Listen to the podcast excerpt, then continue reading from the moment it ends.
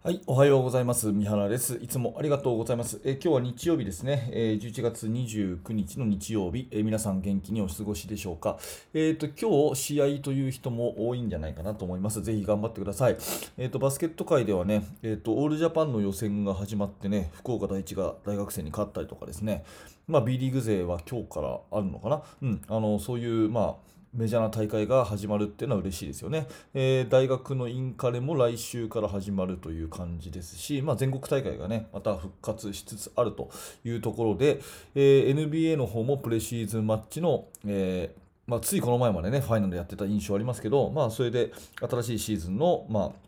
スケジュールが発表されそうだというところですし、まあ、非常にね、楽しみが増えてきている今日この頃というところです。えー今日はバスケットのね、えー技術的な話をしようと思いますが、ハイポストにフラッシュしようっていう話ですね。うん、ハイポストっていうのは、まあ、フリースローライン近辺ということで、えーまあ、私が思うにはハイポストっていう場所はオフェンスをする上で一番最高の場所だと思うんですよ。うんまあ、ゴール下でノーマークっていうのは別にして、そのね、ディフェンスとオフェンスがこう対決する上で、一番いい場所はハイポストだと思っているんです。で、理由は簡単でですね、えハイポストっていうのは、ボールを持った人ができるその選択肢はですね、え360度あるんですね、え周りに何もないじゃないですか。ね、右に行こうが左に行こうが、前に行こうが後ろに下がろうが、えーハイポストっていうのは自由ですよね。えー一方でサイドライン沿いでボールを持っていたら、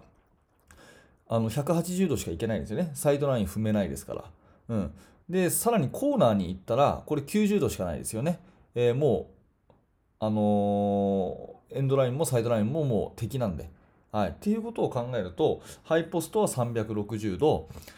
サイドライン沿いは180度、コーナーは90度と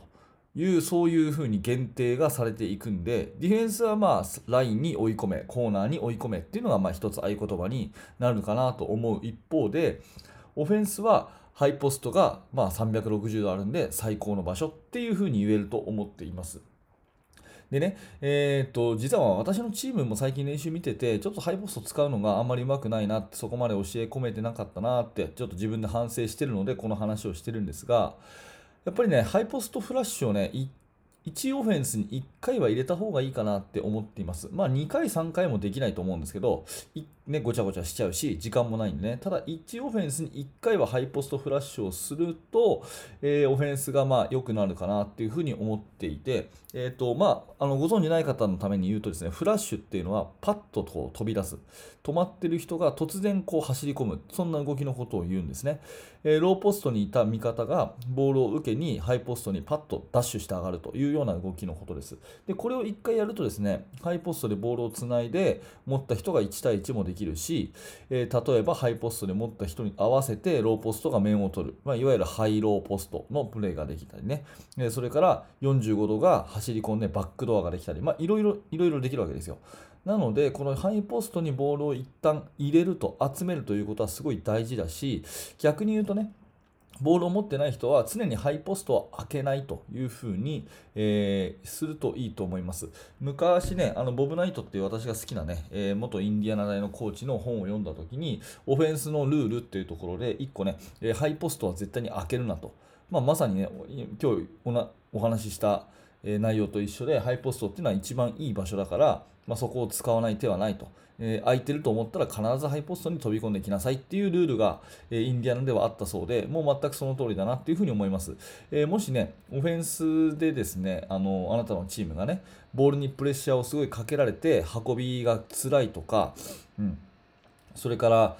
あの、ボールがインサイドになかなか入らない、ペイントにね、えー攻撃できない、外のシュートばっかになっちゃうとかっていうような、ちょっと得点に関するお悩みがあるんだったら、ハイポストうまく使えてるかどうかっていうのを点検してみてください。多分、うまく使えてないことが多いと思っています。でまあ、ミニバス中学、高校、まあ、大学、プロ、カテゴリー問わずですね、このハイポストを使えるチームっていうのは、すごいやっぱりオフェンス力があるなって思っているので、えーぜひね、ハイポストフラッシュを使うといいと思います。まあ、ボールをそこにパスするもいいし、えーフラッシュした人がスクリーンになってガードにピックアンドロールするでもいいし、まあ、とにかくこのハイポスト近辺を使うってことは、どんなカテゴリー、どんなジャンルのオフェンスでも必要かなというお話です。